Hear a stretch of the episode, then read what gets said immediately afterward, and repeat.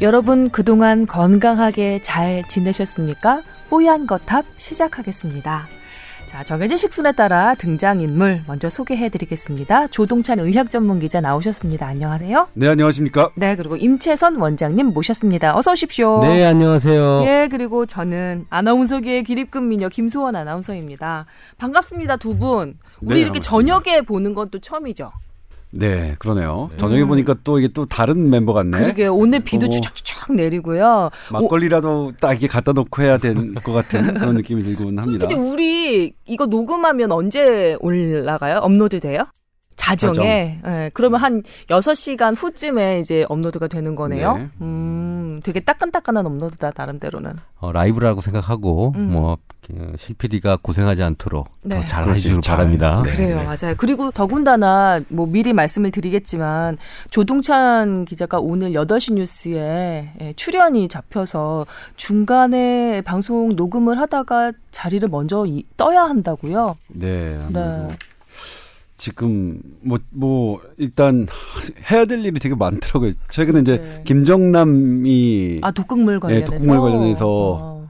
저번에 예. 한번 출연하는 거 봤는데 아직도 안 밝혀졌어요? 네. 무슨 독에 대한? 얘기를 좀 나중에 한번 해주시죠. 너무 재밌어요. 그래요. 아 미리 조금 들으셨구나 어, 임 원장님은. 아주까리 독 이런 거에 대해서 아, 어, 아주까리 기름이 아니라 그걸 독으로 독이-. 독이 있습니다. 예. 어, 그렇구나. 아주까리 동백기름밖에 모르잖아요. 우린, 예. 우린 그렇죠. 아, 하여튼 뭐 독 얘기는 다음에 한번 하기로 하고 네. 이 사연이 너무 많이 왔다고. 그러게요. 예. 이게 이렇게 탄력을 많이 받았어요. 임 원장님이 저희 그 삼각편대에 투입이 되면서 이 사연 오는 게 탄력을 받아서 지금 뭐 거의 한 잡지책 한 권입니다. 그렇지만 순서대로 앞에서부터 예 소화를 해야 할 것 같아서요. 만약에 내가 어 사연을 보냈는데 메일을 보냈는데 왜 이렇게 소- 저, 어, 소개가 안 되지? 좀 다급하게, 조급하게 생각하시는 분도 계실지 모르겠지만 차근차근 최대한 소화해드리고 있으니까요. 소개해드리고 있으니까 기다려주시기 바라겠습니다. 자, 저희 일단 메일 주소 먼저 공지하고 그리고 어, 건강 상담으로 들어가겠습니다. 메일 주소 tower at sbs.co.kr입니다. 뽀얀거탑이라서 타워 썼어요. 골뱅이 sbs.co.kr입니다. 아, 네. 익명 처리 확실하게 해드리고 있고요. 그리고 가장 최신의 의학 정보로 두 분이 성심성의껏 의학 상담 해드립니다. 많이 많이 사연 보내주세요. 자, 아, 건강 상담, 의료 상담으로 곧장 들어가겠습니다. 뭐 이렇게 근황 토크도 별로 없이 막 들어가냐. 그죠? 하지만 시간이 없으니까 네. 이해해 주시겠죠, 뭐.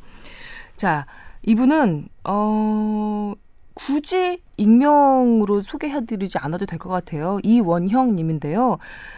어, 부인이 부인 되시는 분이 손가락이 삐어서 염좌 때문에 통증 의학과를 가셨대요. 그런데 두 분이서 가셨는데 나올 때는 이상하게 어 와이프 되시는 분도 그렇고 본인도 그렇고 목에 신경 주사 네 방씩을 맞고 온 겁니다. 이게 어떻게 된 거냐면 아 손가락이 아파요 하고 왔는데 어어 어 어 하다가 아 목 디스크도 있으시군요. 7번 그 디스크가 좀 나쁘시고요. 아 본인 남편 되시는 분은 3, 3번 4번 그 디스크가 좀 안 좋으시네요라고 하면서 신경 주사를 이렇게 놓고서는 다음에 또 오세요 이렇게 이렇게 진료를 받고 나오신 거예요. 네. 네. 환자가 별로 없어서 뭐좀 병원 경영이 안 되나 보다 싶으면 돌팔이구나 할 텐데 그것도 아니라 환자도 꽤 있는 병원이었답니다. 그래서 이게 어떻게 된 상황인가 궁금하다고 사연을 보내주셨어요. 이게 그갓 태어난 오리처럼 네. 무언저 무엇에 관념이 의사에 들었냐에 따라서 치료 방법이 이렇게 다른 겁니다. 손이 음. 아파도. 그 사실은 한의학에서도 보면 근 근이 치열이 있고 원이 치열이 있어요. 머리가 아픈데 손가락에 우리 손을 따죠. 배가 아파도 손을 따죠. 그렇죠. 이제 그런 거를 원이 치열이라고 뭐 딴 데를 고치면서 다른 데 반응을 보는 겁니다. 음. 예.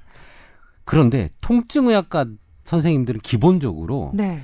척추 마취, 신경절 차단 이런 것들을 위주로 항상 해오는 과입니다. 그렇겠죠. 그, 음. 그래서 척추 마취나 이런 것들의 달인들이에요. 그러니까 손이나 어깨가 아파도 그런 것들로 치료하는 방식이 손 익숙하신 분이에요. 네.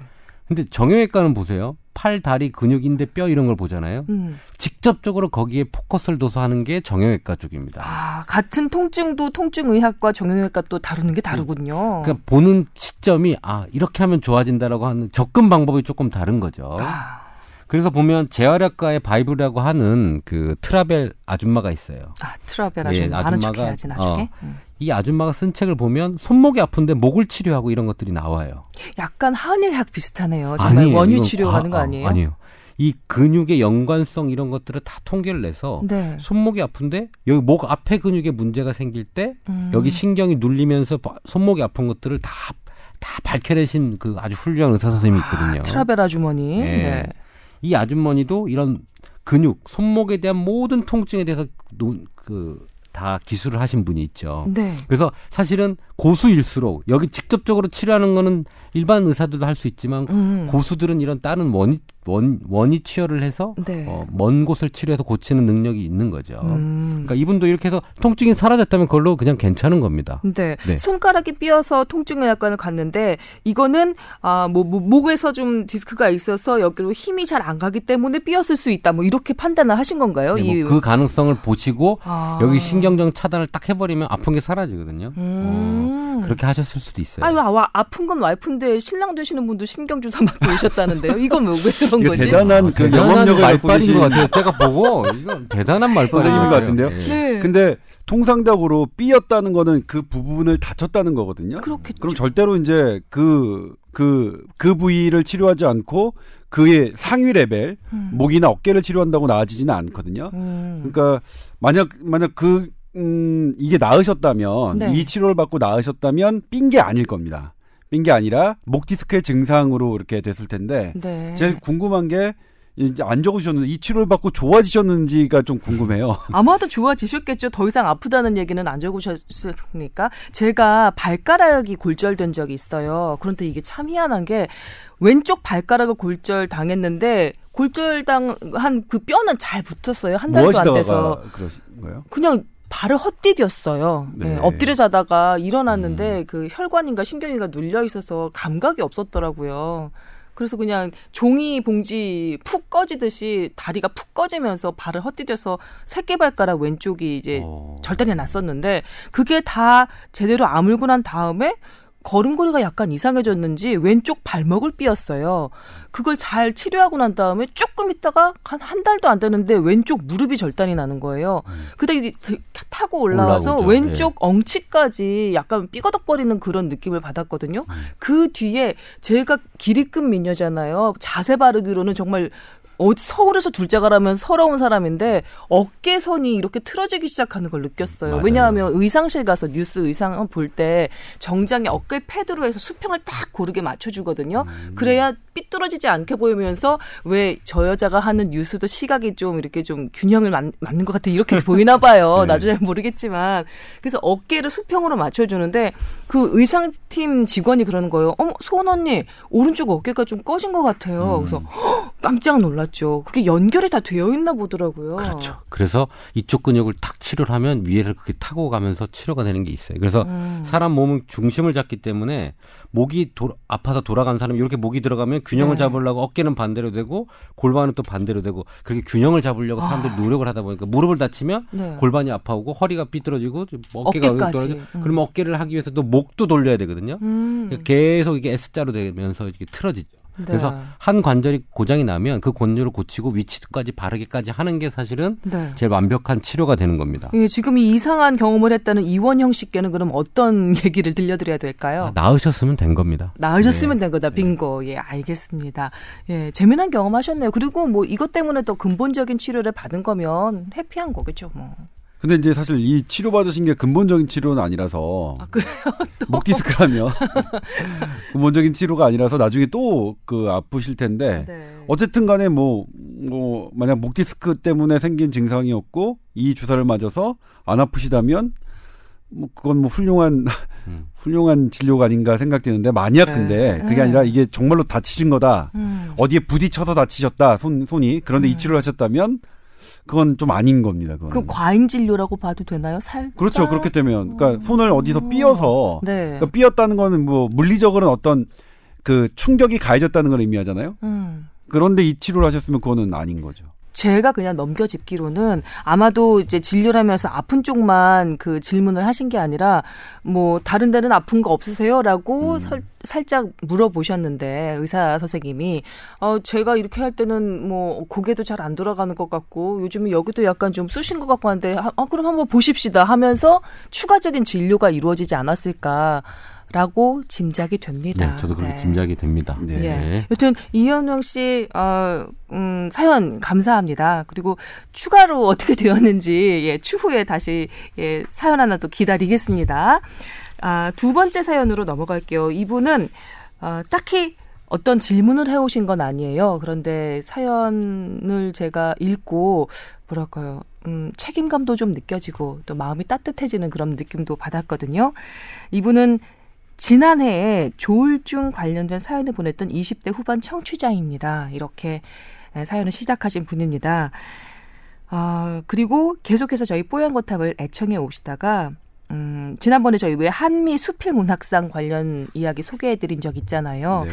그러니까 좀 나, 사막이 때요. 네. 네. 사막이 관련해서. 치료하기 어려운 질병을 환자와 함께 수년 동안 어떤 의사분이 치료를 해서 결국은 거의 완치를 예, 했고 그 치료의 기쁨을 환자와 함께 예, 느꼈다. 눈물을 흘리면서 보람을 느꼈다. 이런 내용 제가 수필 같은 거 잘 읽고 그래요. 알겠습니다. 왜 아니시겠어요?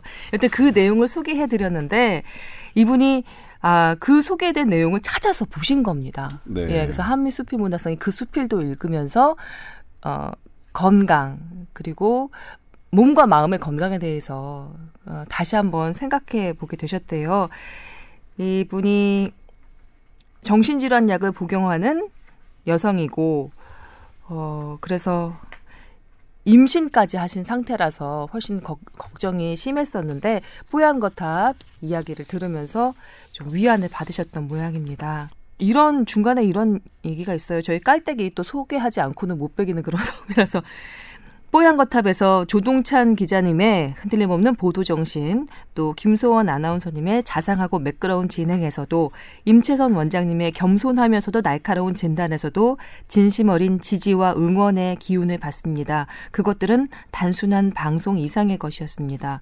제가 뽀얀 거탑을 듣지 않았다면 또 사연을 보내볼 생각을 하지 않았다면 그냥 제 두려움 속에 꼭꼭 숨겨놓고 저를 방치했다면 아마 그것이 가장 큰 병이었을 거예요. 라고 네. 적어주셨습니다. 저희 뽀얀거탑이 존재하는 이유죠. 그런 본인의 그런 어려움들을 저희에게 말씀해 주십시오. 네, 저희에게 말씀해 주십시오. 뽀얀거탑은 생사, 질병이라는 삶의 큰 부분에 대한 관심과 보살핌이 묻어납니다. 그건 어지러운 이마에 부드럽게 얹혀오는 서늘한 손처럼 느껴졌어요. 이분은 참 글을 잘 쓰시네요. 네. 예. 저는 그래서 이 부분에 이런 발췌, 비록 발췌한 조금만 그 저 일부분이지만 꼭 함께 우리 청취자 여러분과 나눠보고 싶어서 제가 군더더기 없이 이렇게 좀 소개를 해드립니다. 그리고 임원장처럼 그 맞춤법이 틀리거나 이러지도 않고요. 이분은 문학적인 그런 어, 소양이 있으신 것 같아요. 예. 예. 글 쓰시는 분인가? 뭐 그런 것 같아요. 네, 아주 그러니까- 뭐 필력이 대단하신 것 네. 같습니다. 네. 하여튼 힘든 분들은 언제든지 연락을 주십시오. 그러면 제 이름처럼 음. 최선을 다해서 다 최선이잖아요, 최선. 똑같죠. 아, 뭐 임최선 최선이나 저런 최선이나. 저런 유치한 게 먹히는 순간이 있다니까요. 근데 최선을 다하겠습니다. 자꾸 자꾸 듣다 보면 웃게 된다. 아니 그러니까 이게 되게 저런 말이 이게 이제 뭐냐면 그 서동요 작전이라고 할 수 있죠. 그냥 아무렇지도 않은 말인데 계속 반복이 되다 보면 이게 그런가 보다 하는 거예요. 그러니까 김소은 선배가 기르낌 미녀라고 하니까 우리 단단한 번도 확인한 적이 없는데 아 당연히 그냥 아 맞아. 아, 걸어가는 것만 봐도 딱 기립근이 이렇게 느껴지지 않나요? 어, 예. 예, 그렇게 느껴본 적은 없어요. 나는 허언증인가? 여튼 이분께서 이러셨어요. 보도와 미디어를 넘어서는 믿을 만한 지인의 꿀 같은 팁 콘텐츠. 뽀얀 거탑 지지합니다라고 하셨는데 저희 그런 방송 되도록 더더욱 더 노력하겠습니다. 노력하겠습니다. 예, 사연 다시 보내주셔서 정말 감사하고요. 그리고 보다 더 건강한 우리 성함은 밝혀지지 않겠지만 여튼 어, 님 되시기 바라겠습니다. 다음 사연으로 넘어갈게요. 아, 이분은 아버지께서 10년 동안 당뇨를 앓고 계시고 최근 건강검진에서 폐암 소견 있다는 말씀을 드렸답니다. 그래서 진료 예약하고 기다리는 중인데 어, 어디선가 들었는데 암세포의 먹이가 당질이다. 당을 끊고 초고농도 비타민 C를 투여하면 암 치료에 효과가 크다라는 얘기를 들으신 겁니다. 음. 예, 귀가 솔깃할 만 하잖아요. 어떠세요? 당뇨병 환자인데 암 진료 소견, 암 소견 을 받으신 거예요, 아버지가. 일단 이제 뭐 한의학적으로 우리 임 원장이 얘기를 저는- 해줄 거고요. 네. 어, 비타민 C의 항암 요법, 그러니까 항암 효과에 대해서는 논란이 상당히 많았습니다. 제가 이제 보도를 한 적도 있었는데 음. 비타민 C 고농도의 비타민 C가 어, 폐암 환자에서 어, 들었던 적이 있습니다. 그게 미국 국립보건연구원이 주관한 어, 그런 소규모 연구에서 그렇게 나왔습니다. 그래서 그 연구원에서 발표를 했어요. 네. 그러니까 가능성이 없는 이미 진행된 폐암 환자에 더 이상 손, 손쓸 사람 손쓸 방법이 없는 환자에게 고농도의 비타민 C를 했더니 어, 그 중에 한 세 명 정도가 나왔어요. 음. 그런데 그 연구팀이 아 이게 어, 이 증례가 진짜로 그런 것인지 좀 더 인원을 확대해서 좀 더 보다 큰 규모의 연구를 했는데 네. 거기서는 실패했습니다. 어, 그러면 최종적으로 실패라고 봐야 되나요? 아니면 네 아직까지는요. 음. 지금 뭐 그러면 비타민 C를 투여해서 나왔던 그 환자들은 무엇이냐라고 질문을 할 수 있겠죠. 그런 의미쯤이 그렇겠죠. 드는데 아산병원, 서울대병원, 뭐 삼성병원에 가도 모든 치료 포기했는데도 불구하고 나와서 오시는 분들이 있습니다. 드물지만. 기적인가요? 그러니까 그건 아직 현대의학으로 설명을 못 하는 거죠. 의사들도 아이고 뭐 왠지는 모르겠는데 다 포기하고 보낸 분이 그냥 다 멀쩡히 나와서 오신 분들이 있습니다. 아, 그러니까 그렇게 나온 분도 있느니만큼 그게 비타민 C 때문에 나온 건지 정말 기적처럼 나온 건지 확인이 안 되는 확인할 거군요. 수가 없는 거죠. 근데 다만 비타민 C는 비싼 게 아니라서 네. 이것을 어 하신다는 것에 말리고 싶진 않아요. 근데 다만 이제 이걸 항암 요법이 들어가는 들어갈 때 그 항암제를 쓰시는 교수님들은 뭐라고 말씀하시냐면 네. 내가 사용하고 있는 항암제는 어떠한 약의 간섭도 받고 싶지 않다라고 말씀을 하세요. 비타민 C가 그렇게 좀 악영향을 줄 수 있어요? 줄 수? 있을지 없을지 연구된 바가 없으니까 아. 고농도의 비타민 C가 항암제랑 같이 투여됐을 때 이게 약물이 서로 도운, 돕는지 아니면 방해하는지 어, 그렇게 연구가 돼 있는 게 아니니까 네. 그냥 어쨌든 지구상의 현대의학으로 가장 확실한 근거를 갖고 있는 게 항암제니까 이 음. 항암제가 투여되는 동안만은 다른 약물을 하지 말아 달라. 그리고 나머지 기간에 그 기간에 고농도의 비타민 C 뭐 하는 것 뭐 사실 논란이 없는 것 방금 말씀드린 대로 논란이 없는 건 아니지만 이거는 그렇게 비싼 치료가 아니기 때문에 네. 뭐 하시는 것 괜찮을 것 같고요. 그다음에 당을 끊는다. 이거 사실 쉽지 않습니다. 이거는 음. 바람직하지 않아요. 그러니까 물론 당뇨병 환자에서 혈당이 높을 때 암 발생 위험 되고요. 그다음에 거기에 어 insulin like growth factor라는 이 당과 관련된 발암 그 물질도 있습니다. 발암을 네. 조절하는 그런 게 있어서 혈당이 높은 건 뭐 그 분명히 나쁘지만 그렇다고 아예 아예 하지 않는 건 내 몸을 망칠 수가 있어요. 당을 여러 가- 아예 예, 끊는 건? 예, 그렇죠. 음. 당은 나의 면역력에도 상당히 중요한 거고 네. 그다음에 현대 현대 의학에서 그 암 치료는 나의 면역의 밸런스가 상당히 중요하거든요. 음. 물론 이것들도 아직 뭐 확, 확실하게 입증된 건 아니지만 네. 내 몸에 있는 여러 면역 세포들이 암과 싸우는 걸 도와주는 치료가 지금 지금 현재 한, 가장 핫한 치료인데 이렇게 어떤 불균형 치우친 어떤 영, 영양 식단은 음. 나의 기본적인 그 면역 체계를 흔들 수가 있으니까 네. 어, 당을 아예 끊, 그러니까 당을 많이 먹, 마- 먹는 거는 분명히 피해야 될 일이지만 음. 그렇다고 아예 끊는 건 그건 이건 뭐 어, 조금 위험할 수 있는 방법이라고 생각이 듭니다. 당을 끊어서 암세포 붕괴 죽이려다가 내가 먼저 면역력이 절단나게 생기는 네. 그런 위험이 네. 있다는 거죠. 그러니까 다 균형이긴 해요. 우리 암이라는 한 한자를 이렇게 보면 음. 무슨 이렇게 여기 네모난 거 세개산 네. 위에 이렇게 있는 게 덩어리라는 뜻이에요. 음. 그리고 캔서라는 캔서거나 암이 네, cancer. 캔서 네. 지적해 주세요. 저는 항상 다 받아들일 자세가 돼 있어요.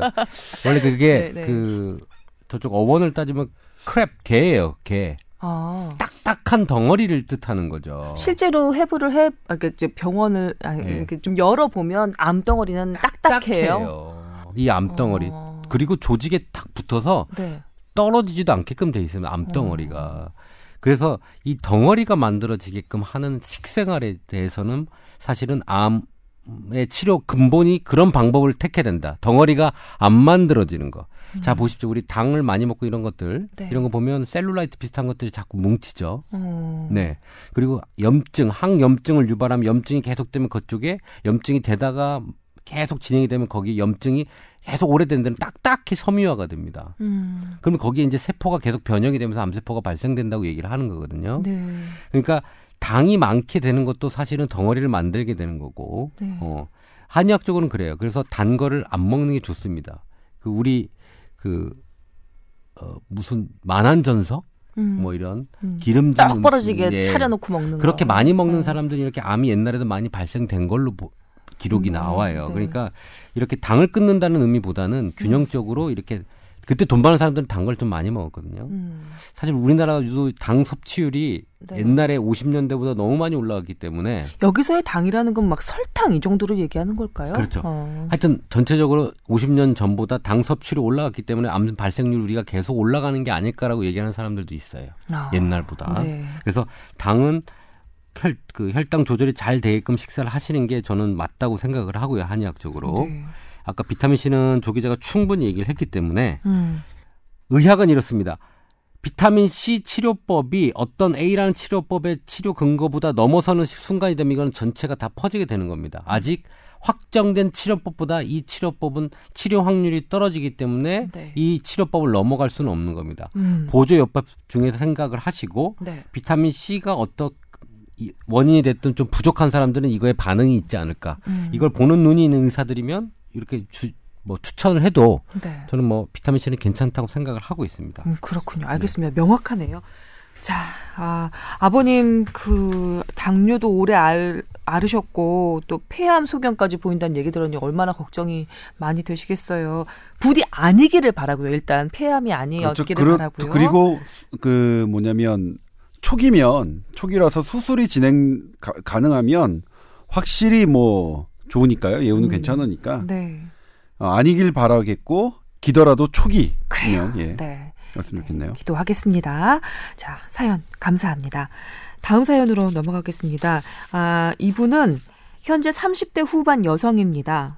아, 이분은 2011년 이후 생리의 횟수가 점차 줄더니 2012년 이후에는 무월경 상태로 지나, 지내고 있습니다. 아, 자궁 검사 같은 거 여러 번 받아봤는데 모든 선생님께서 어, 자궁이나 이런데 문제가 없다라는 말만 들어, 들어왔습니다. 2016년 12월 얼마 전이네요. 어, 다른 산부인과를 찾아 똑같이 문의하니 그곳에서도 어, 조기 폐경도 아니고 자궁의 기능에도 문제가 없다. 뭐 호르몬 문제일 것 같은데 골다공증이 의심, 의심된다 이런 얘기를 들으셨답니다. 아, 상급 병원에서 뇌 MRI를 찍어보자는 얘기를 또 하셨대요. 네. 그리고 일단 카보락틴 0.25mg을 처방받아 일주일에 두 번 한 달 동안 복용하였습니다. 약 먹는 동안 가슴 통증이 약간 있었을 뿐 다른 증상은 없었습니다. 약 복용이 끝났고 다시 병원에 가는 날인데 뽀얀 거탑이 떠올라 이렇게 질문드리기도 했습니다. 뇌하 수체 종양이 의심된다고 하닌 하는데 아, 좀 걱정이 됩니다 라고 하셨습니다. 그러니까 연결이 두 그 무월경 상태랑 뇌하수체 종양이 의심된다는 얘기랑 연결이 되는 건지도 궁금하고요. 네. 이분의 걱정거리도 한번 해, 해- 해결을 해주셔야 될 것 같은데. 제가 우선 산부인과적인 걸 얘기를 하고요. 조 네. 기자가 자기 전문 분야인 뇌하수체 종양에 대해서 얘기를 하는 게 맞을 것 같아요. 네. 보통 무월경으로 찾아오는 여자들을 이제 시- 피 검사를 해요. 음. 생리 한 3일 전 끝나고 생리 3일, 3일째 검사를 해서 네. 여성 호르몬 두 개를 검사를 합니다. 네. 쭉 검사를 하셨어요.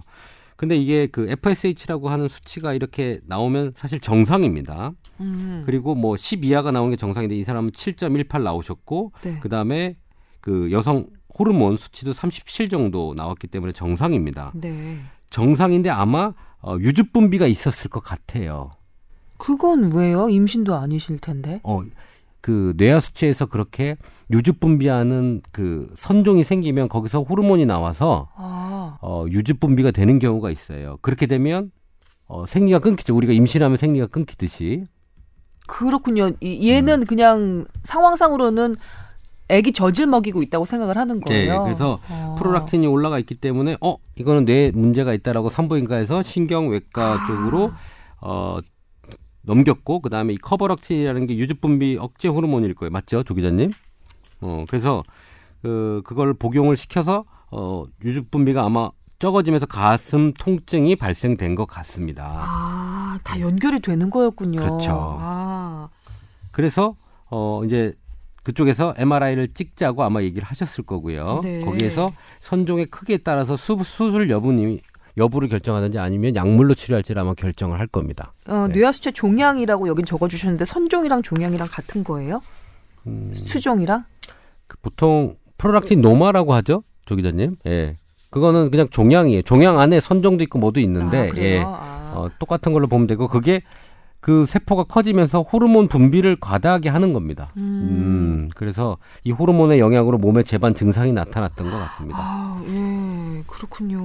그 저는 이분이 2011년 이후 2012년 무월경으로 지냈을 때 네. 그때는 호르몬 검사가를 안 하셨는지 아니면 그때는 프로락틴 그 호르몬 수치가 정상이었는지가 궁금하네요. 근데 만약 이럴 때는 이제 무월경이 지속되면 이렇게 호르몬 검사를 하거든요. 근데 어. 여기서 프로락틴이 그러니까 유즙 분비를 하는 촉진시키는 호르몬이 상당히 증가했고 네. 이게 증가하면 당연히 월, 월경이 차단됩니다. 우리 임신했을 때 네. 젖을 그러니까 아기에게 젖을 먹이는 작용을 하면 음. 또 다른 임신하면 아- 안 되잖아요. 그렇죠. 우리 그래서, 몸이 그렇게 예. 그러니까 정상적인 작용을 하기 위해서 이제 그 시기 때 그렇게 나오는 건데 네. 이게 뇌하수체는 뭐냐면 뇌의 그, 그 가운데에 우리의 신체의 모든 호르몬을 그 주관하고 관장하는 기관이 뇌하수체라는 겁니다. 음. 뭐 성장 호르몬, 여성 호르몬, 유즙 분비 음. 호르몬 아니면 자궁 수축 호르몬 네. 이런 모든 것들을 다 하는 데가 이제 뇌하수체인데 네. 거기에 이제 그 어떤 기능들이 이게 어 거기서 어떤 세포들이 많이 해서 이 종양처럼 나, 어, 나타나는 경우가 있어요. 근데 이게 이거 자체는 양성이에요. 아, 걱정하지 않아도 양성인데 돼요? 양성이라서 어 이게 어딜 침투하거나 그러진 않아요. 너무너무 커지거나 예. 갑자기 근데 이제 너무너무 거고요? 커지거나 네. 이렇게 기능적으로 이상을 이상이 생길 수가 있죠. 네. 이럴 경우에는 이제 치료를 받아야 됩니다. 어. 근데 이제 첫 번째가 뇌 MRI를 촬영을 해야 되고요. 뇌하수체만 보는 어, MRI 그 부분만 직접 보는 MRI가 있고요. 네. 그리고 뇌하수체 그 종양 중에서 가장 많은 게 이 유즙 분비형 타입이에요. 그래서 음. 제 생각에는 이거 뇌하수체 종양이 맞는 것 같아요. 네. 근데 너무 걱정하지 마시고 예. 지금은 어, 코로 들어가서 아, 코 쪽으로 들어가서 수술을 하는 방법이 잘 발달돼 있습니다. 네. 그리고 지금 선택하시려고 했던 병원 우리나라에서 상당히 잘하는 병원으로 알려진 병원이기 때문에 네. 걱정하지 마시고 하시고요. 그다음에 뇌하수체 종양이 이렇게 하면 조직 검사를 하거든요. 네. 거기에 뇌하수체 종양으로 나오면 제 생각에는 이거는 암 진단 금을 받나요? 안 받나요? 이걸 모르겠네. 이걸 그러니까 이거 이모냐 이게 뭐냐면 이거 자체가 양성이기 때문에 네, 양성 종양. 아 이게 조직 아 그건 좀 모르겠네. 이거는 저희가 그 본인이 암을 암을 암보험의 조건에 따라 좀 달라질 수 있을 달라질 거예요. 수 있으니까 그거는 예. 약관을 보시고 약관을 하시죠. 보여야 돼. 네. 그러니까 뇌하수체 종양이 들어가 있는 보험도 있는데요. 음. 만약 뇌하수체 종양이 따로 포함되어 있지 않은 그냥 조직학적으로 어, 악성인 암만 보장되는 그런 그 보험일 경우에는 지급되지 않을 수가 있겠네요. 음. 이거는 약관에 따라 좀 다를 수 있는데 예. 어쨌든 치료적인 문제에서 보면 음. 어 치료가 필요한 부분이고요. 네. 그리고 이게 치료가 되면 다시 정상적으로 활동을 하실 수 있습니다. 하나만 더 여쭤볼게요. 이분 같은 경우 이 2012, 그러니까 월경이 줄어들고 무월경이 된 게 지금 한 5년 정도가 넘어가거든요. 네. 그러면 상당한 기간 동안 뇌하수체에 선종이 이- 이렇게 자리 잡았을 수 있다는 얘기인데 이렇게 오랜 기간 동안 선종을 그대로 놔둬도 별로 그렇게 큰 아니 이제 이게 대부분은 아주 그러니까 천천히 자라거나 자라지 않는 경우도 있는데 그래요. 급박하게 자라는 경우도 있어요. 급박하게 자라는 경우는 아마 그, 그 뇌하수체의 위쪽에 시신경이 놓여 있거든요. 네. 시신경이 압박을 받아서 눈도 잘 안 보이는 경우가 있, 음. 으니까 근데 이분은 그런 증세가 안 나타났다는 걸 봐서는 커지거나 그러진 않겠죠. 다행스럽게. 예. 그런데 뇌하수체 선종 유즙 이런 이런 타입은 수술을 해야 되는 게 원칙입니다. 맞다면. 코 안으로 제 생각엔 수술. 맞을 것 같아요. 그러니까 음. 제가 그 병원에 있을 때 뇌하수체 선종으로 치료받으신 분들 대부분의 증세가 이랬습니다. 음. 근데 저희 지- 어, 한의원이나 저희 의원 쪽에 오시는 분들이 이 선종을 가지고 있는 분이 있어요. 음, 근데 크기 제가 아직 수술 indication을 정확히 모르지만 네. 이 수술 인디케이션이 안 되면 약물로 조절을 하거든요. 네. 어, 그리고 뭐 한약을 쓰기도 하고 같이 치료를 해가지고 어느 순간에 좋아지기도 합니다. 희한하게 몇 그런 경험을 몇 번은 했는데 네. 우선은 크기가 크면 수술이 맞습니다. 음. 근데 수술할 단계가 아니라고 병원에 판단해 줄 때가 있어요. 음. 작으면. 네. 그때는 약물, 약물로 치료를 할 수도 있으니까 우선 가서 정확하게 MRI 촬영을 하십시오. 이 네. 부분 같 이분 같은 경우에는 이제 증상이 있는 증상을 유발하는 그 뇌하수체 종양은 크기와 상관없이 이제 치료 수술 치료가 저기 그러니까 음. 이분은 프롤락틴이라는 그러니까 유즙 분비 호르몬을 계속 분비하는 기능성 뇌하수체 종양이기 때문에 음. 이거는 크기와 상관없이 아마 수술을 아. 권할 겁니다 아마. 아, 저 산부인과에 가면 무혈경 때문에 산부인과 가면 기본적으로 피 검사해서 이 호르몬 수치를 검사를 해 주는 게 낫겠네요. 이분 같은 경우는 조금 더 일찍 발견을 아, 하셨으면 이게 저도 이게 무월경 환자가 오면 이렇게 검사를 다 해보고 싶은데 나라에서 네. 니네 다 하면 돈 받으려고 피 검사 다 했지라고 안 줘요. 그래서 기본적으로 네. FSH랑 LH 뭐 E2 정도만 하게 돼 있습니다. screening 검사로. 음. 근데 그걸 몇 번 했는데도 답이 안 나오면 그 다음에 검사하게끔 나라에서 지침이 내려와 있어요. 아 그래요. 예. 아 그렇군요. 하나만 더 여쭤볼게요. 이분 이제 뇌 MRI를 찍어야 된다고 하니까 제가 어디서 들었는데 MRI 기계에 시계 같은거나 뭐 혁대 같은 거 두면 쇠로 된 게 그 MRI 기계 가서 철커덕 갖다 붙는 네. 그런 네. 동영상을 본 적이 있거든요. 그러니까 자기에 반응하는 어떤 물체는 지, 몸에 지니고 음. 있으면 안 된다고 하더라고요. 그런데 왜 우리 그 임플란트라든지 뭐 보철 치료 같은 거 많이 하잖아요. 음, 치아에 네. 그런 것들은 상관없나요? 상관없게끔 만들어 놨어요. 우리 스텐트라든지 네. 이런 그 자기장에 반응 안 하는 메탈로 만들어 놓죠. 근데 심박동기 이런 것들은 아. 쇠가 들어가 있어서 안 되고 그래서 네. MRI 찍기 전에 물어보죠. 뭐 음. 수술한 그게 어떤 재질인지에 따라서 가능할 수도 있고 안 할 수도 있습니다. 그렇군요. 네, 그 MRI 찍기 전에 그 MRI를 촬영할 수 없는 그런 장비나 그런 시술 이런 것들이 쭉 일목요연하게 음. 종이로 그 있어요. 근데 음, 체크하는 그걸 게 아- 예, 있어요. 안 받아보신 분들은 모르지만 환자 본인 당사자들은 아, 아실 수 있게 음. 그러니까 그렇기 때문에 그런 거는 뭐 크게 걱정 안 하셔도 될것 음, 같아요. 그렇군요. 이렇게 약간 가외 그 질문인데 갑자기 궁금해서 겸사겸사 한번 여쭤봤습니다. 그거 우리도 뭐냐면 촬영 가다가 음. 그 예전에 있었다는데 그냥 MRI실에 이걸 딱 꺼 꺼야 돼요. 끈 상태에서 이게 촬영 장비가 카메라? 들어가는데 예. 카메라? 어. 이게 킨 상태에서 들어가서 완전히 다 망가졌 다는 저 그거는 뭐 얘기를 들었어요. 네, 여지없이 망가졌겠죠, 뭐. 그 터미네이터 영화에 나오잖아요. 그 신형 터미네이터 가는데 MRI 기계에 빨려 들어가는 거 몰라요? 못, 못 봤어요. 봤어요? 아 그런 장면도 있었어요. 있었어요. 어. 아 난 저는 우린 책을 읽으니까 어, 글을 읽으니까 어떻게 해서든지 한 번데. 저는 맨날 놀아요. 예. 아니 그나저나 다행이네요. 그 왜 이때까지 내가 무월경이었는지 뭐 그렇죠. 원인도 알게 그렇죠. 됐고 예. 그리고 저 수술이라고 하니까 좀 겁이 나기는 하지만 그래도 많이 발달을 해서 코를 네. 이렇게 좀 예, 간단하게 예전에는 정말로 이거 유아체. 그 종양 이게 머리를 열고 아주 깊숙이 들어가야 돼서 힘든 수술이었는데 네. 지금은 그렇지 않습니다. 그리고 선택하셨던 병원 괜찮습니다. 네, 그리고 암보험, 실비보험 한번 약관 잘 따져 보셔서 예, 혜택 받을 수 있는 거 꼭 챙겨 보시길 바라겠습니다. 자, 다음 사연으로 넘어가겠습니다. 아, 이분은 어, 어머님의 오래된 변비 때문에 사연을 보냅니다 라고 적어 주셨습니다. 이분은 어머님이 대략 한 20년 가까이 변비 때문에 그렇게 고생을 하신다고 좋다는 거는 다 해보셨답니다. 뭐 유산균도 드셔보시고 플레인 요거트도 들어보시고 건자두 있잖아요. 요즘에 예, 변비에 좋다고 그래서 건자두도 여러 가지 식이요법 진행해 보셨지만 별로 개선된 거를 느끼지 못했답니다. 이제는 체념하신 지 일정 주기마다 관장약을 사용을 하시는 것 같습니다. 식습관 말씀드리면 특별히 고기만 많이 드신다거나 그러지도 않고 골고루 드시고 편식도 안 하시고 채소도 우리 식구들 중에 제일 많이 드신답니다. 아침 식사는 거르시고 회사에서 점심과 저녁을 드십니다. 직업상 10시간 정도 앉아서 일을 하십니다. 가족 구성원인 아버지, 형, 저 모두 변비를 경험해 본 적이 없는데 여성 변비에 대해서는 더더욱 모르니 그 핑계로 어머니께 신경을 써드리지 못한 것 같아서 죄송하기도 합니다. 도움 말씀 부탁드립니다. 하셨어요? 변비를 제가 사실 겪어보진 못했는데 음.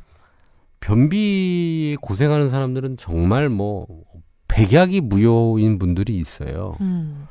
그 우리가 가장 강력한 설사제 를 음. 먹어도 꿈쩍도 안 해요. 하재를 먹어도 네, 안 나와요. 먹어도 어, 꿈쩍도 안 해요. 근데 참 희한한 거는 우리 한약재 중에 네. 초라는 게 있습니다. 독약이에요, 독약. 음. 근데 이 초라는 게 먹으면 그냥 열립니다. 그 문이. 그냥 걸어가면서도 열립니다, 이게. 막을 수가 없어요. 어, 근데 이 초라는 이 독약을 참 잘 쓰는 한의사 선생님들이 있어요. 네. 딱 이거 이 초를 조제하는 방법도 아주 그 기름에서 나오거든요. 이 독성이 음. 이 기름을 뭐 이렇게 품, 그 우리 기름 종이 같은 데서 잘 문제어서 그 기름은 빼면서 약효를 내게 되는 거죠. 독성은 빼면서 네.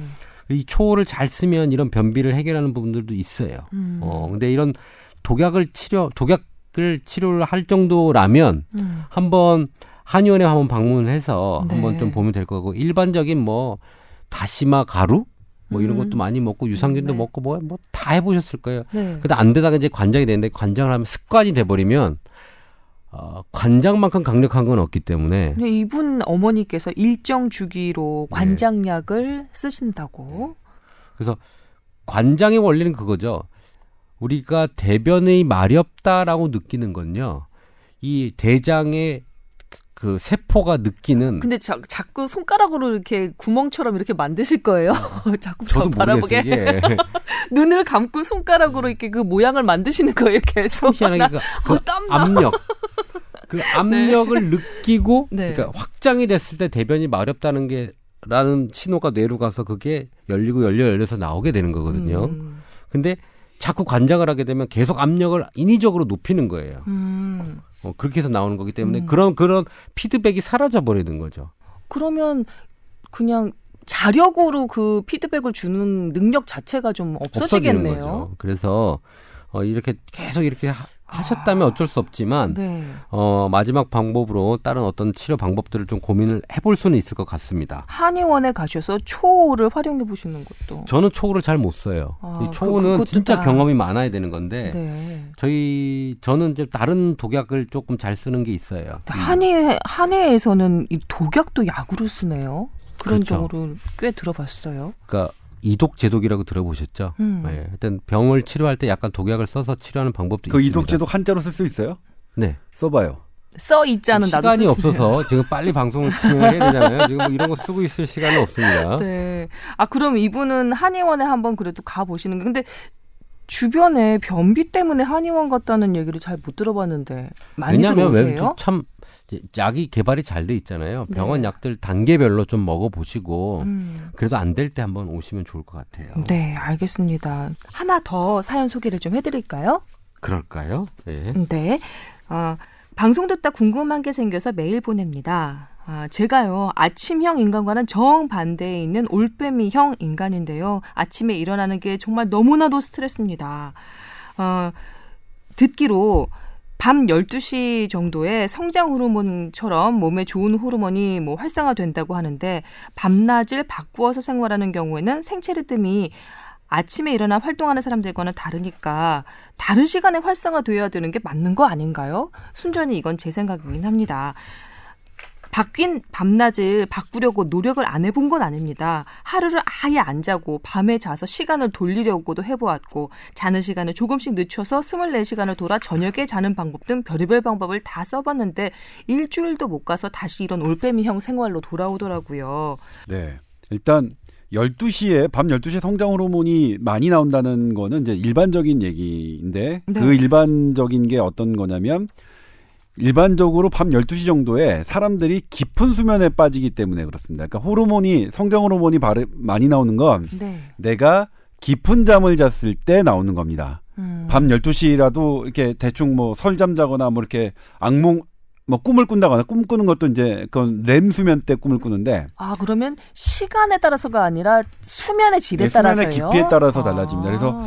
수면의 깊이 좋은 깊은 잠을 자는 게 그러니까 긴 잠보다도 깊은 잠을 어떻게 자느냐가 지금은 더 관건이거든요. 음. 수면의 시간보다 깊은 잠을 얼마나 자느냐가 더 관건인데 깊은 잠을 잘 때 나의 뇌와 나의 그런 호르몬들은 왕성하게 나온다. 근데 깊은 잠을 잘 때 조건이 있어요. 그게 빛이 있으면 안 됩니다. 그러니까 휴대전화를 켜놓은 그 스마트폰의 불빛도 네. 눈을 감고 있긴 하지만 수면을 방해해요. 우리 이 시각세포가 눈꺼풀을 통해서 계속 받아들여요. 음. 그래서 이거죠. 그러니까 밤낮을 바꿔서 어느 정도 이제 음, 내가 나는 아침에 일어나는 걸 거, 정말로 못하기 때문에 뭐 새벽 한두 시, 두 시, 세 시서부터 자기 시작해서 뭐 10시, 11시에 일어난다. 그게 굳어지면 그건 저 그거라면 나쁘지 않을 것 같아요. 왜냐면 햇빛이 차단된 어두운 시간이 몇 시간은 있으니까요. 그러니까 네. 깊은 잠을 잘 시간이 있으니까. 그런데 네. 아예 아침 7시부터 그러니까 화난 상태에서 자기 시작해서 화난 상태에서 이렇게 잠을 주무시는 분들은 그게 가능하지가 않습니다. 어. 그러니까 빛은 그러니까 잘 때는 깜깜해야 됩니다. 음. 그러니까 그 어. 패턴을 조금 바꾸더라도 어두운 시간, 깜깜한 시간은 반드시 그 나의 수면 시간에 들어가 있어야 된다는 거죠. 아 그렇군요. 그 뭐 연구를 한 게 있어요. 안막을 치고 음. 햇빛이 안 들어오게끔 하고 밤입니다. 빛이, 햇빛이. 햇빛이 음. 바, 빛, 어.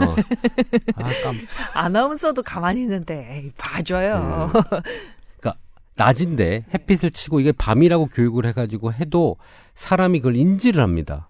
나주로 아니면 어, 낮으로. 그래서 잠을 잘 못 자. 그러니까 수면의 질을 아 단순히 빛과만 관련 빛이랑만 관련이 되는 게 어, 아니네요. 그, 그 수면의 질이 다른 걸 보고 아 제가 이걸 딱 그 논문을 보고 느꼈던 건 한의학에서는 그걸 기락을 해요. 어. 입장, 제가 장이라고 하죠. 입, 입그 입장 받고 생각하고 해보가 사실은 그 불교 용어, 한의학적 용어입니다. 입장, 음. 장 속에 있는데 네. 이 장이 낮으면 얘도 낮의 기운을 받는다라고 얘기를 하거든요. 기운이 차이는 어떠한 공간을 네. 상정하면 네. 그게 장인 예, 거예요. 장인데 어. 거기에 설립자를 써서 입장. 음. 거기 내가 그 장, 가, 거기에 취해 있는다. 있는 거죠. 아, 예, 예. 그 낮의 입장에 돼 있으면 네. 몸은 낮으로 느낀다고 보셔야 되는 한의학적으로 그렇게 느껴요. 아, 그래서 커튼도 그- 의미가 없다는 거죠. 네, 그래서 아까 100% 깊은 는 잠을. 잔다가 중요하다고 했잖아요. 네. 그런데 안막을 해도 깊은 잠을 못 잔다는 거죠. 이 빛의 그 기운, 음. 빛의 기운. 빛의 기운. 음. 아니 낮의 기운. 음. 음, 낮의 기운. 그래서 빛이라기보다는.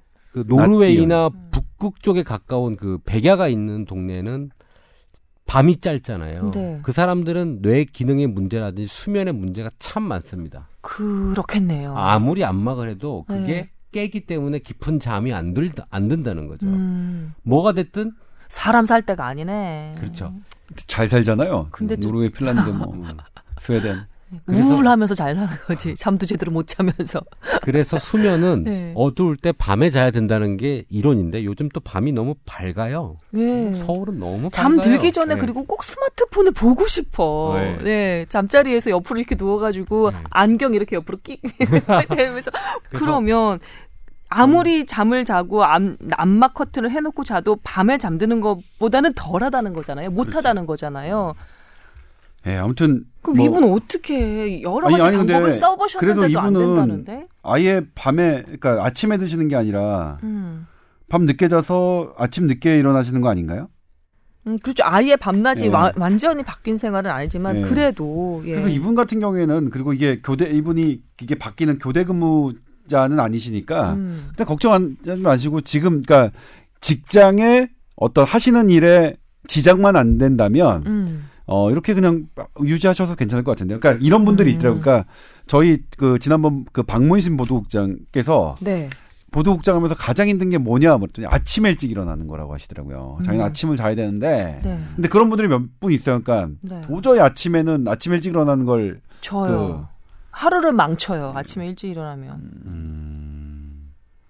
예. 별로 해주실 수- 말씀이 없는 것 같은 두 분의 표정인데. 근데 공, 공주로 태어나셔야 되죠. 아침 늦게 일어나서 커피 한 잔 하면서 아, 근데 대신 앞에- 저는 새벽까지는 일할 수 있어요. 한 새벽 한 뭐 2시 정도까지는 맑은 정신으로 일할 수 있거든요. 아, 이제 가셔야 되는 예, 그 제가, 시- 예. 시간이시죠? 그러면 우리 그 밤낮 바뀐 이 올빼미 형 인간, 음, 이 사연 보내주신 분께는 마지막으로 한마디 해주시고 가야죠. 그래, 서운하시니까. 아, 그러니까 이분 스트레스를 안 받고 지금의 패턴이 스트레스 안 받고 그 더 좋으시다는 거잖아요. 그러면 네. 그냥 일에만 지장이 없다면 지금 패턴으로 하셔야죠. 네. 그리고 수면이 깊게 된다면 가능하겠지만 네. 수면이 조금 깨고 어, 음. 피곤하다고 느껴진다면 시간을 어떻게든 바꾸도록 네. 어, 하셔야 됩니다. 네, 알겠습니다. 요 정도로 말씀드리고 정리를 해야 되겠네요. 그러면 오늘 8시 뉴스 출연하신 거 잘 보도록 하겠습니다. 무슨 내용입니까? 네. 독극물 얘기입니다. 또. 아, 김정남 네. 독극물이군요. 알겠습니다. 별의 기대하고요. 합니다. 진짜. 예, 얼른 가세요. 지금 예, 전화 오고 난리가 났네요. 네. 수고하셨습니다. 예, 네. 네. 네, 이렇게 해서 조동찬 기자는 보내드렸고요. 아, 다시 한번 저희 메일 주소 공지해 드리고 어, 오늘의 주제로 넘어가겠습니다. 저희 메일 주소 tower at sbs.co.kr입니다. 타워 골뱅이 sbs.co.kr입니다. 오늘은 특히 좀 더 속도를 내서 여러분 사연 소화해 드리려고 소개해 드리고 또 해결해 드리려고 노력을 했는데요. 아직도 많이 남았습니다. 저희 다음 주 만날 때 예, 소화해드리지 못한 이 사연 그 상담 다 해드리도록 노력하겠습니다. 많이 많이 사연 보내주세요. 자, 오늘의 주제로 넘어가겠습니다.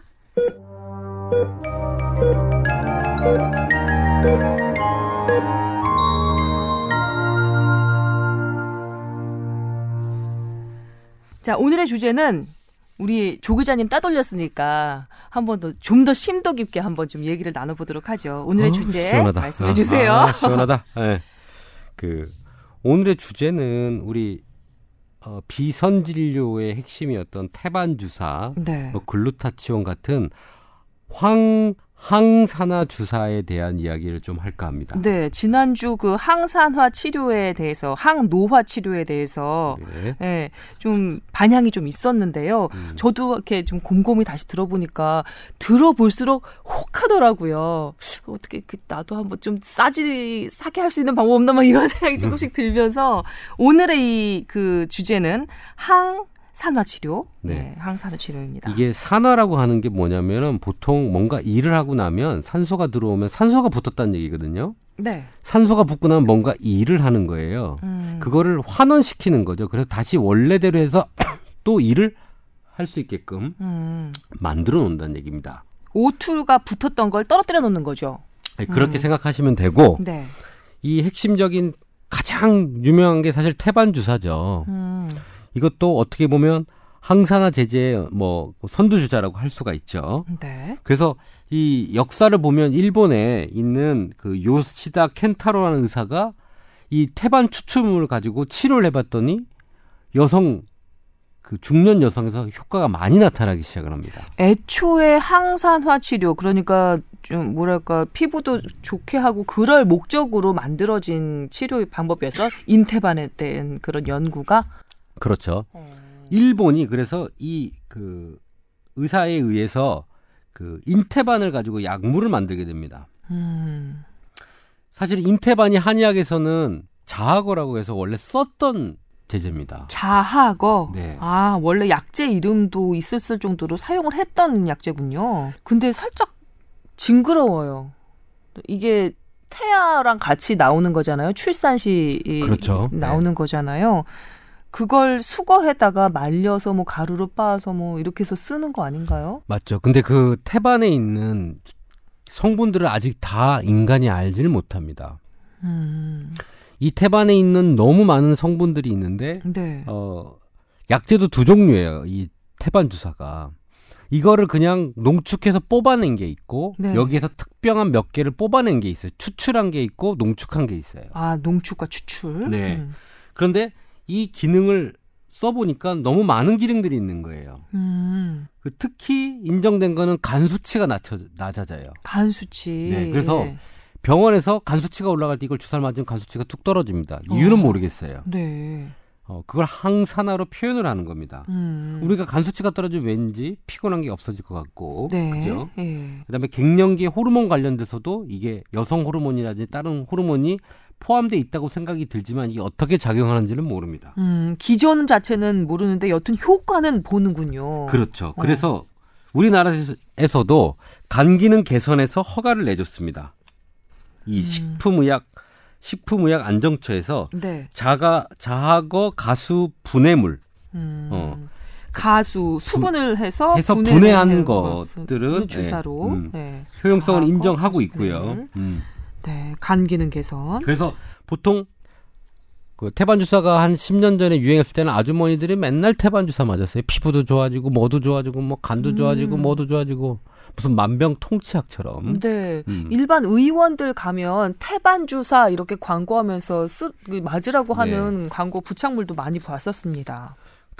이 약처럼 태반이니까 사실 태반은 어떻게 돼 있냐면 네. 인체에 나쁜 유해한 것들 애기한테 들어가는 게 나쁜 게 없을 거잖아요. 그죠? 그거 네. 통과하는 곳이기 때문에 몸에 어, 특수 부작용이 그렇게 많지가 않아요. 음. 그러니까 효과는 뭔가 있으면서 부작용이 없는 거면 약이 되기 참 좋은 조건이거든요. 그렇겠네요. 네. 그래서 이 일본에서 만든 제품명이 있어요. M M 뭐 멜스몬이라는 제품이 있는데 이게 너무 인기를 끌게 됩니다. 일본에서. 네. 네. 그래서 한국에서 만들죠. 근데 한국에서는 인태반이 어안 되서 양태반으로 해가지고 음. 만들어지게 됩니다. 음, 양의 태반으로. 네. 네.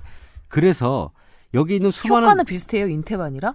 저는 일본 게좀 좋다고 생각이 들어요. 인태, 어. 인태반, 아, 근데 이게 수급이 될까요? 인태반이? 원래 어떻게 돼 있냐면 그 출산을 하게 되면 아기를 받죠. 네. 그다음에 좀 있다가 태반이 나와요. 네네. 그럼 탯줄을 자르고 태반은 의료기 폐기물 형태로 폐기가 되게끔 이렇게 따로 보관이 되게 됩니다. 네. 이제 그걸 모아다가 이제 어뭐 살균하고 해가지고 음. 어 약의 재료로 쓰게 되는 거죠. 네. 음.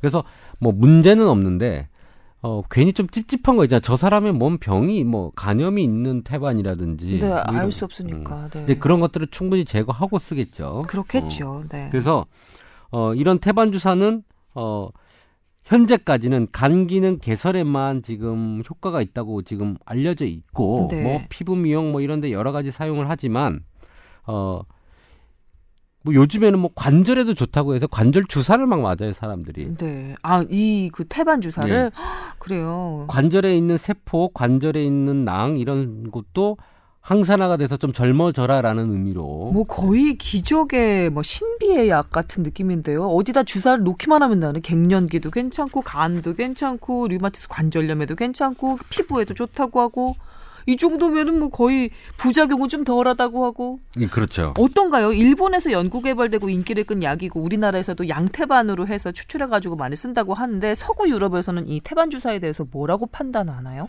어 그렇게 많이 쓰질 않아요. 그건 왜 그래요? 이렇게 좋다는데. 그러니까 서양에서는 좀 불분명한 거에 대해서 네. 뭐 그렇게 광풍이 불진 않아요. 근데 꼭 동양은 조금 그래요. 뭐가 좋다고 하면 이게 네. 광풍이 좀 부는 그런 것들이 있거든요. 그러니까 음. 조금 자제하셔도 좋은데 저는 어 이런 거 있잖아요. 갱년기 여성으로서 간이 안 좋으면서 피곤함을 많이 느끼는 사람들은 꾸준히 조금 맞으면 효과가 조금 날 거라고 저는 생각을 조금 합니다. 그래요. 음. 약간 긍정적으로 보시는 편이네요. 그리고 우리가 뭐 피부가 좋아진다라고 하는 사람들은 제가 볼 때는 여성 갱년기에 여성 호르몬이 좀 모자랄 때 피부가 푸석푸석해지거든요. 네. 그런데 이런 어저 아토피가 있으면서 좀 건조해지는 사람들, 그다음에 여성 갱년기로 여성 호르몬이 모자란 사람이 이걸 맞으면 여성 호르몬이 올라가면 피부가 촉촉해지거든요. 음. 왜 20대 애들이 여자들이 네. 그렇게 피부가 이렇게 뽀얗고 좋냐면 이런 여성 호르몬이 좋기 호르몬 때문에 예 좋아서? 나이가 먹어가면서 푸석푸석해지는 거는 음. 어쩔 수 없는 겁니다. 음. 어, 그래서 이런 것들이 좀 좋아지기 때문에 피부도 좋아지지 않을까 예상은 하고 있습니다. 음, 네, 그렇군요. 그래도 뭔가 좀 주의해야 한다든지 예, 이런 점은 좀 그 약간 의심의 눈으로 좀 봐야 한다. 어, 현장 의료 현장에 계신 분으로서 좀 주의 사항 같은 것 좀 알려주실 건 없을까요? 어, 몸에 좋다고 해서 먹는 것들 있잖아요. 우리 뭐 건강기능식품도 있고 이런 태반 주사도 있을 거고 네. 뭐 화장품도 있을 거고 다 인체에 적용은 하는 거지만 음, 어, 이게 의학적으로 뭐가 좋다라고 좀 확대 해석이 되는 게 많아요. 아주 맹목적으로 막 믿게 예, 되고 네, 되고 예. 하는 그런 좀 거의 약- 중독 수준으로 막 예, 갈- 좀 그렇게 되는 거는 조금 저는 지향은 좀 지향 됐으면 좀 좋겠다는 생각은 하고 있습니다. 음, 너무 힘들거나 네. 아 정말 특단의 조치가 필요한 거 아니야 나 요즘 뭐 이런 식의 생각이 들 때 그때 음. 일시적으로 잠깐 음. 사용하는 것 저도 한 번씩 맞아 보는데요. 네. 뭐, 뭐 저도 좋은지 안 좋은지 모르는데 몸이 피곤할 때는 약간의 도움이 음, 좀 되는 것 같다는 느낌은 플라시보 효과는 아니고 플라시보랑 두 개 다 있겠죠? 그냥 그래도. 뭔가 받았으면 겹쳐서라도 뭐 효과가 있으면 좋은 거죠. 뭐. 참 한국 사람들은 신기해요. 왜? 건강합니다라고 그냥 돌려보는 서운해해요. 그죠 여기까지 힘들게 걸음, 걸음해서 왔는데 뭔가 약을 받아갔으면 하는 생각을 해요. 이게 그 서양에서는 그리고 그 주사 되게 좋아해요 우리나라 사람들 주사 좋아하고 약을 받아가는 걸 좋아해요. 음. 어, 그리고 시골 할머니들 오면 약을 막 석 달치 이렇게 주잖아요. 그러면 가슴 품에 이렇게 안고 내려가요. 뿌듯해서 예. 야 이거 먹으면 좋아지겠구나. 네. 보따리처럼 하고 응급실 실려올 때도 그 약을 들고 와요. 이렇게 가슴에 그래 안고. 그래야 좀 위안이 되나 봐요. 네. 여튼 그렇군요. 태반 주사에 대해서 좀 알아봤습니다. 오늘 배곡 주사까지 또 진도 나가 볼까요? 네, 배곡 주사 또 많이 맞으시잖아요. 저는 태반 주사, 배곡 주사 그 구별 못했었는데 다른 거더라고요. 예, 성분 자체가 틀려요. 음. 그래서 배곡 주사는 원래 뭐 배곡처럼 피부가 하얘진다고 그래서 흑인이었던 비욘세가 맞았다는 그 비욘세 주사입니다. 네. 예. 하지만 비욘세는 본인 스스로는 이제 부인을 했죠. 나는 맞은 바 없다. 없다. 네. 예. 글루타치온이라는 성분이네요. 그렇죠. 이 글루타치온이라는 성분으로 통해서 어 강력한 산화, 산화제입니다. 이 글루타치온이 강 항산화제. 아예 네. 항산화제입니다. 그래서 어, 어, 우리 활성산소, 유해산소라고 하는 거 있잖아요. 네. 어 그런 것들을 제거하는 물질이죠. 음. 어 그래서 그 황산화 물질이고 뭐 항독소제 그래서 항암제까지 막 확대를 해석하는 거죠. 네, 원래 우리 간에서 생성되는 물질이라면서요. 네, 근데 그게 부족합니다. 항상 모든 사람들이. 아 그래요. 네. 그러니까 어 이 세 종류의 아미노산이 결합돼 있는 거거든요. 음. 어 그래서 이거를 지- 공급을 해서 황산화 항산화 활동을 계속 유발할 수 있게끔 하겠다는 겁니다. 음, 네. 일단 피부가 뽀얘지는 거 말고 다른 효과도 있나요? 원래는 이게 간 기능 개선에 저는 개인적으로 술 먹고 나서 해독이 잘 된다고 평, 평가를 합니다. 간 기능 개선, 배 태반 주사도 그렇고 이 배곡 주사도 그렇고 일단 기본적으로 간 기능을 개선하네요. 근데 이런 항산화 주사들이 왜 간에 다 좋아지냐면 사실은 네. 우리가 정맥 주사를 하면요 네. 바로 간으로 들어가요.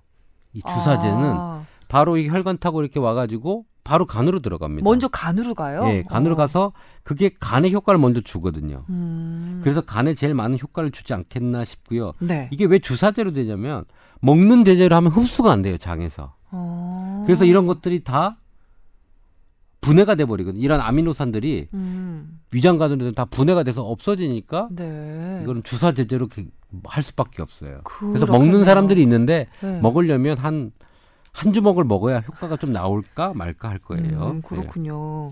음, 네. 그래서 이런 것들은 사실은 브로콜리, 양배추 이런 것 어, 과일에 좀 많거든요. 음, 아 원래 들어있기도 해요. 네, 아. 그래서 흡수를 할 수, 하면 좋아요. 음, 근데 잘 안 되니까 이거를 약물로 맞으시는 거죠. 음. 그 맞는 방법이야 뭐 병원 가면 다 아시겠지만 친구들이 사실은 한 번 술 먹고 나서 이게 술이 안 취한대 이걸 맞고 가면 어. 술이 아, 분해가 돼버리는 거예요. 숙취를 해소하려고 와서 저 주사를 맞는 게 아니라 술을 마시기 전에 네. 이걸 먼저 주사를 맞고 간다고요? 예, 접대를 해야 되는 거예요. 영업부에 있는 애인데 아. 아, 중요한 모임인데 내가 술은 같이 먹, 먹되 취하지는 않아야 될 때 이걸 맞고 갑니다. 어, 약간 애잔하기는 하네요. 하지만 그만큼 효과가 있다는 얘기고요. 근데 이게 희한하게 파킨슨병 치료제로 쓰여요. 이 글루타치온은. 네, 진짜? 그래서 동영상 같은 걸 보면 막 그 파킨슨 막 떨, 덜덜덜 떨면서 못 걷는 사람이 이 주사를 맞으면 정상으로 걸어갑니다. 그건 또 왜 그럴까요? 간에 여- 영향을 준다면서 그거는 신경계 아니에요? 파킨슨 병은? 그렇죠. 근데 이게 이 글루타치온하고 셀레늄하고 뇌로 뇌로 작용을 해서 바로 그 어, 어떤 연유인지 정확히 판단되지는 않았지만 음. 이 글루타치온이 그런 그 뇌신경계통에서 그 떨림을 자극하는 신경계통에 작용을 해서 떨림을 멈추게 해요. 음. 아직 의료 쪽도 어떤 한 제재가 어떤 결과물을 나오는 데가 시간이 많이 걸리긴 하는데 네. 어 저는 이 술 해독 부분하고 이 지금 파킨슨 부분하고 네. 어 배곡에 대해서는 저는 잘 모르겠어요. 제가 배곡을 목적으로 치료를 이 주사를 써본 적은 없지만 네. 어, 피부가 어, 하얘진다고 얘기를 합니다. 음. 제가 볼 때는 하얘진다고 보다는 이게 어, 간 기능이 좀 좋아지면서 우리 간 안 좋아지면 얼굴이 시꺼먼지잖아요. 제가 지금 느끼고 있거든요. 제가 음. 지금 약을 복용 중인데 네. 이 간독성이 있는 약이래요. 네. 그래서 그 약을 복용을 하면 틀림없이 피부가 좀 어두워지실 거예요. 아니다 다를까 완전 빼도 박도 못한 지금 약간 흑인 정도로 얼굴이 까매지는 거예요. 간이 나빠지니까. 음. 저 제가 느끼겠더라고요. 간과 간이- 피부가 예. 연관이 돼 있다는 그래서 거. 간이 조금 좋아지면 사실 피부가 뽀얘지는 건 맞습니다. 음. 그래서 제가 볼 때는 피부의 효과는 이런 간 기능이 좋아지면서 부수적으로 어, 예. 따라오는 효과. 어, 어, 간에서 이제 해독 작용을 잘하면 피, 맑은 피를 만들어내는 게 사실 간이거든요. 말 간이 피를 만들어내요. 피를 맑게 해주는 거죠. 아. 독소를 제거하는 기관이 두 개예요. 간하고 콩팥인데 네. 간에서 이렇게 들어간 피를 먼저 걸러서 몸에 들어갑니다. 우리가 음. 장에서 음식물 먹었던 거를 그러니까 들어가면 이게 피로 해가지고 나- 들어갈 거예요 몸 인체로. 그렇겠죠. 그럼 처음에 다 간으로 갑니다. 간 정맥으로 들어가서 나쁜 독소들을 다 제거하고 맑은 피가 만들어져서 심장으로 들어갑니다. 예, 그래서 음. 하여튼 가장 외부와 연결된 인체 장기는 간입니다. 그래서 네. 그래서 간에서 해독이 다 돼서 들어가느냐가 얼마나 해독이 돼서 맑은 피가 됐느냐가 음. 피부에도 반영이 되지 않을까라는 생각입니다. 네. 아, 저기 지금 관련하시, 관련해서 주신 자료를 제가 조금 이렇게 훑어보다가 눈에 확 띈 부분이 있는데요. 이 사실 배곡 주사도 그렇고 태반 주사도 그렇고 맞으려면 비싸잖아요. 그, 하지만 우리 간에서 생, 생성이 된다고 하니까 생성되는 거 그 아까운 양을 그나마 좀 잘 쓸 수 있으려면 어떻게 해야 되냐면, 어, 밀가루나 빵, 국수, 라면 등 탄수화물 섭취가 많거나 독성 물질이 좀 많이 먹을수록 글루타치온이 부족되기 쉬, 부족하기 쉽대요. 그리고 아, 단백질과 지방 음식 위주로 섭취하고 비타민 C와 단백질 파우더를 함께 복용하면 간에 글루타치온 저장량이 많아져 해독 기능이 증강된다라고 적혀 있네요. 그 아까 당 얘기가 항상 나오는데 당은 당이 많아지면 원래 췌장이 당을 낮춰주는 일을 하다가요. 네. 아 나 힘들어 이렇게 되면 간이 그걸 맡아서 해결합니다. 이 당을 음. 그때 이런 걸 다 소모를 해버는 거예요. 당을 이게 글- 글루타치온이 글루타치온을. 소모가 돼 버려요. 아, 그 아까운 걸. 이 지금 피부를 부족한 만들어 줘야 걸. 되는 거를 그러게. 지금 당 처리한다고 먹은 케이크 처리한다고 이런 빵 처리한다고 이런 다 써 버리는 거죠. 이런 그렇구나. 아 내가 지금 내 몸에 나쁜 일을 확 확실히 밀가루는 끊어야겠어. 그러니까 밀, 설탕 밀가루 끊어야겠어. 밀가루랑 당이 많아지는 식단이 되면서 간은 피곤해지고 그렇군요. 어, 네. 아니 간이 당 처리하느라고 글루타치온을 다 써버린다니까 그죠? 그렇죠. 몰랐네. 알겠습니다. 그러니까 글루타치온 주사는 못 맞을지언정 음. 간이 당 처리하게 만들지는 말아야 되는 거잖아요. 지금 지금 실 PD가 고개를 끄덕끄덕하면서 강하게 예, 하여튼 피드백을 어, 해주셨어요. 이 항산화 주사에 요즘 VIP가 이용했던 이 네.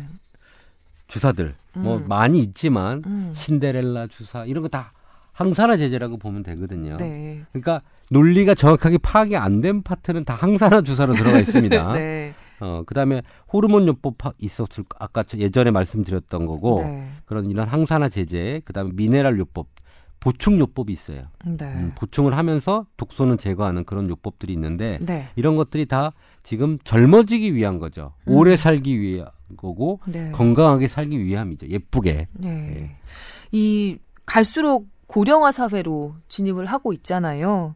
그러니까 이 삶의 질을 높이는 게 사실 이제 의료의 목적이 될 수도 있을 것 같아요. 그냥 질병이 발생했을 때 치료하는 것 그거보다 조금 더 한 발 더 나아가서 그 노령화한 사람들, 예, 노령화한 사람들의 삶의 질 자체를 약간 높이는 것이 어, 의료의 그 본령이 되어가고 있는 것 같거든요. 어쩔 수 없이, 예, 나이 드신 분들이 많으니까. 그런데 이런 태반 주사나 그, 그 배국 주사처럼 항산화 치료의 그 필요성이 점차 증대되고 있는 것만은 어쩔 수 없는 사실인 것 같습니다. 본령이라고 얘기를 했지만 사실은 의료는 본령이 아니라 그냥 건강 전체가 있기 때문에 네, 치료하는 건 치료 파트고 네, 또 이런 그런 건강하게 사는 것도 또한 그 의학의 한 파트죠. 음, 음, 네, 예전에는 네.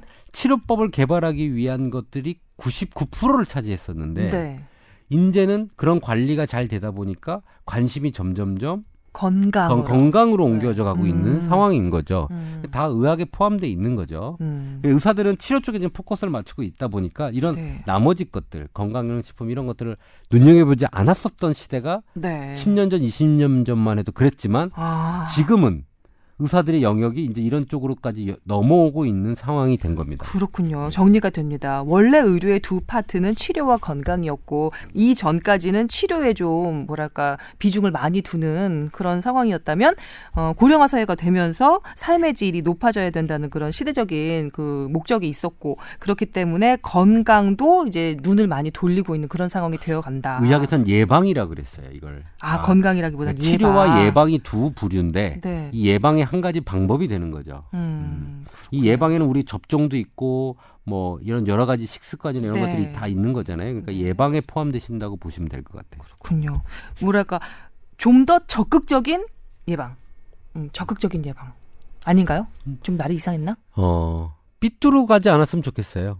삐뚤어 산다는 건 뭐냐면 사람들이 이렇게 가고 있는데 혼자 튀게 이런 거 많이 먹고 뭐 이렇게 사, 살아가는 게 아니라 사람들이 건강하다고 판단됐던 어떤 방식들을 좀 따라가는 게 좀 좋다라고 저는 생각이 듭니다. 언제나 임채선 원장님께서 강조하셨던 균형 에 대한 말씀으로 네. 알아들어도 될까요? 네. 알겠습니다. 아, 오늘 조 기자가 이렇게 빠지니까 둘이서 얘기가 왔다 갔다 핑퐁처럼 더 잘 하는 것 같고 틀림없이 이걸 듣고 난 다음에 뭐라고 한마디 걸치실 것 같긴 하지만 우리 조 기자님께서 네. 네, 오늘 수고 많이 하셨고요. 그리고 다음 주에 좀 더 건강한 모습으로 다시 찾아뵙도록 하겠습니다. 감사합니다. 네.